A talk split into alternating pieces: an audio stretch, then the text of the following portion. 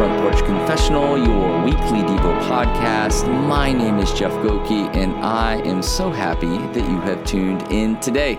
Welcome to episode 118. I uh, hope you're doing really great. I hope you're having a fantastic day, night, afternoon, whatever it is. Hope you're doing really great. Uh, back here in California, made my way to the beach uh, today with the family. Got to have a little surf time. It was incredible, but I am realizing how old I am. I had to take four ibuprofen right after I got done surfing because I was so absolutely sore. I never imagined in a million years that at 43 I'd be like, why am I so tired? right? What a, what happened to me, right? I was a kid that was just like so energetic. I mean, even my 30s, you would have thought I was a teenager, you know, the way I was jamming and running. But boy, 40 plus has been cruel. It has been very cruel. So, those of you who are on the other side of 40, we are kindred spirits. You know what I'm talking about. Uh, those of you in your 20s and 30s, enjoy it. It's going to be amazing. You're doing so great. Enjoy your life. When 40 hits, your body just says, I'm tired you wore me out in your your teens, your twenties, and your thirties. uh, hey, listen uh, to all of the uh, those of you who are uh, listening and subscribing and sharing on your social media platforms. I just want to say thanks. I really do appreciate it.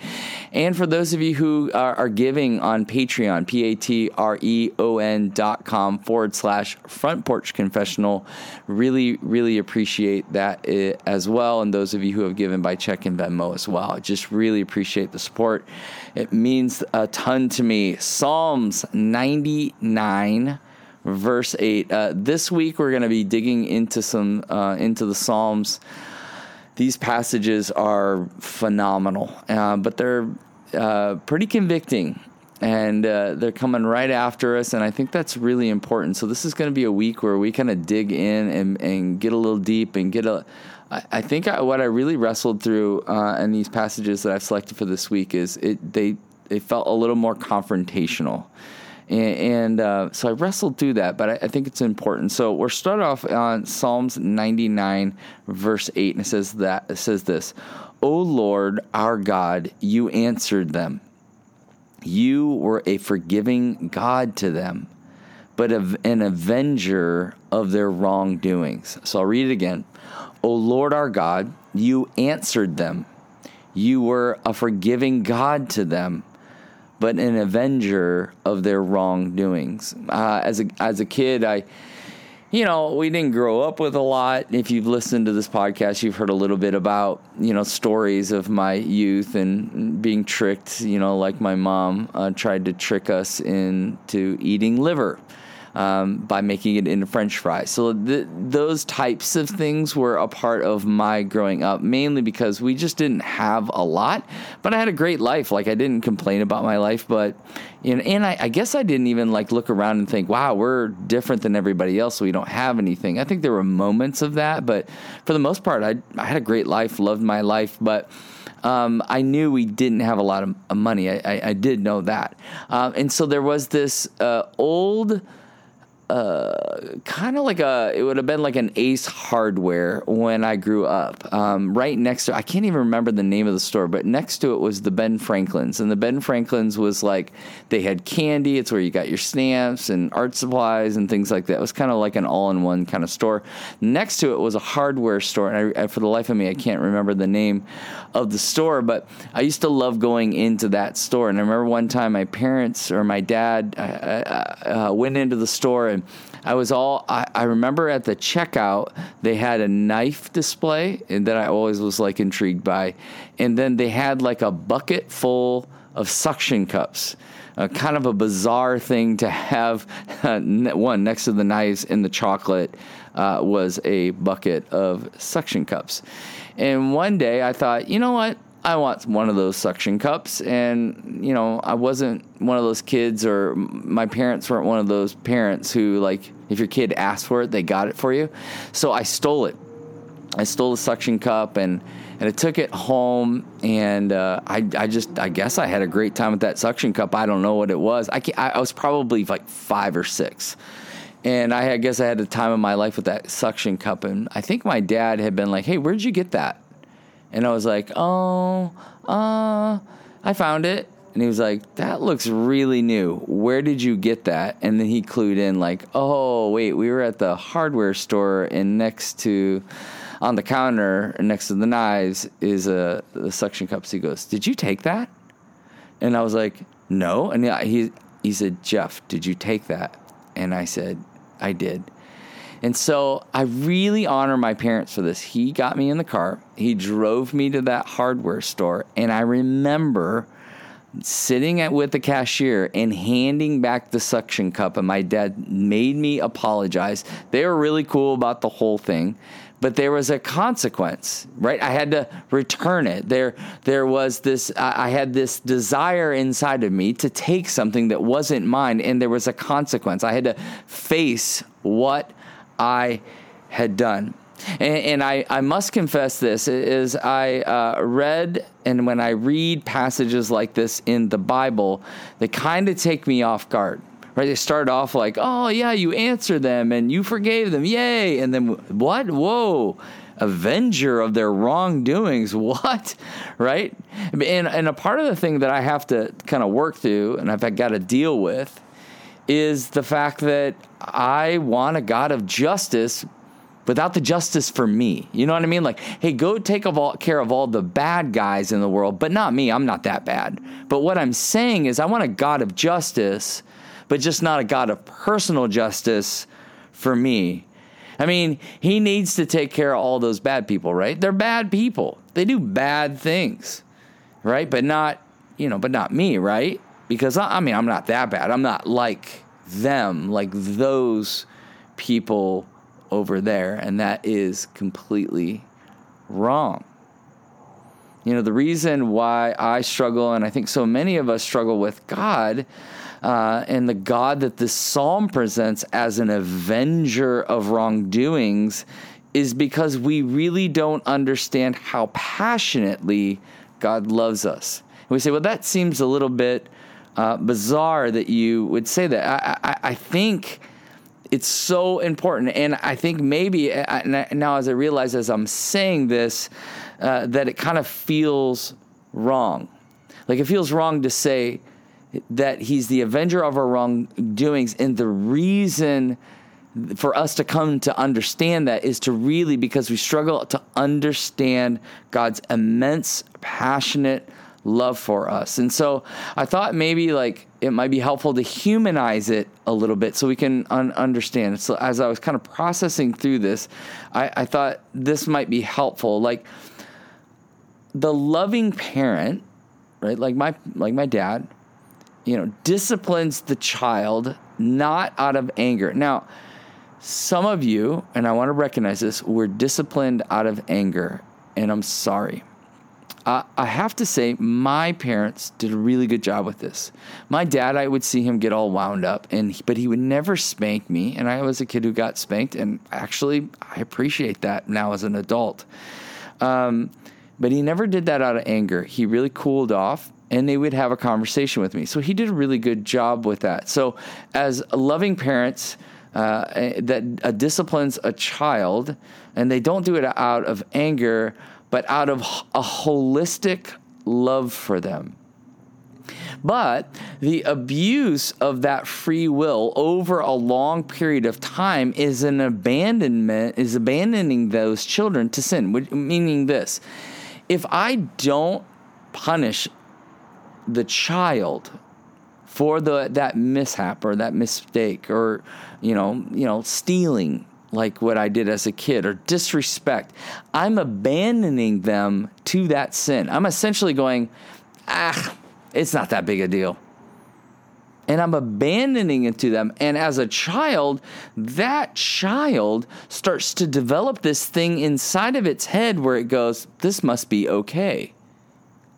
But you see, when I discipline, I, it is out of a holistic love that says, I can't release you. I cannot abandon you to that sin. I have to intervene. That sin will not only hurt them, but countless others. It will, it would hurt, it'll hurt countless other people's, not just the parents. It'll hurt countless others, their siblings, and potentially in the future, spouses, if it's not dealt with by the parent. And the parent in that moment is going, I believe I know what's best for you. So, what is happening and what has happened here in this passage? Why is God an avenger of wrongdoings? Um, I need you to grieve with me for a second. Like, I would love nothing more than for you to personalize this passage for a moment. Sometimes we, we hear passages and we go, "Oh, that's for a bunch of people over there," or "That's not that's not for necessarily for me. That's for my my friend." No, I want you to personalize it because this moment is a turning point, a running back to a boundless, a boundless, unending love of, of God. Because if you personalize it, you go, wait a second, I was the one, I was the one that abused when God answered me. I was the one who neglected me him when he for, forgave me and as a result of that the sin just overcame me right? This is why we've had to get to this moment because we've sinned against God. We've sinned against God. You know, as I started thinking about this for myself, I started thinking, oh, Lord our God, you answered me. You forgave me. But I continued to abuse your grace and your mercy. Maybe put your name in the passage. It's hard to do that, I know. But it's really important. And when we can grieve that we have sinned against God's great love and forgiveness, it causes us to repent. And repentance is this turning back. It's understanding the consequences of sin. It's dealing with this avenger of wrongdoings, right? Because he's running after us lovingly. And when we come to understand that sin is separating us from God, right? It's pushing us away and he's pressing into us saying, "I'm going to release you to that desire in hopes," right? And that's an that's a that's a punishment in hopes that you come home.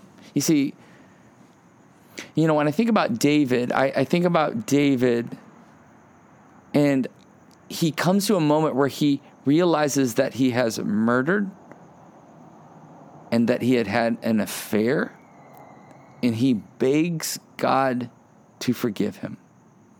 This moment is a turning point for David. It, can be a turning point for you and me, running back to the boundless, unending love of God. But what about you, you know, right now? You know, as I work through this passage, as I talk through it, what's coming to mind for you? What are you realizing that you have done to abandon your first love? This is a deeply sober passage with a prophetic pointer. It's pointing to the future. And it's saying this Hey, Jesus died to avenge you of your wrongdoings. He stood in our place. He took the weight of our failing and He restored us. And we now stand as eternally forgiven. But the thing I've been working through is does my life look like it? Do I keep abusing grace? Do I keep allowing that thing to pop up in my life over and over and over? Have I abused his forgiveness? Have I abused the way in which he's answered these prayers? And I have to really deal with that. And when I deal with that, when I understand what Jesus has done for me, my heart leans in and wants to repent, to turn back to the fir- my first love. He loves us. And that's why he runs after us. And sometimes that can be a very painful thing. But it's out of his great love and mercy that he does that. You know, repentance turns our hearts to his grace and allows us to see our sin and see his love for us.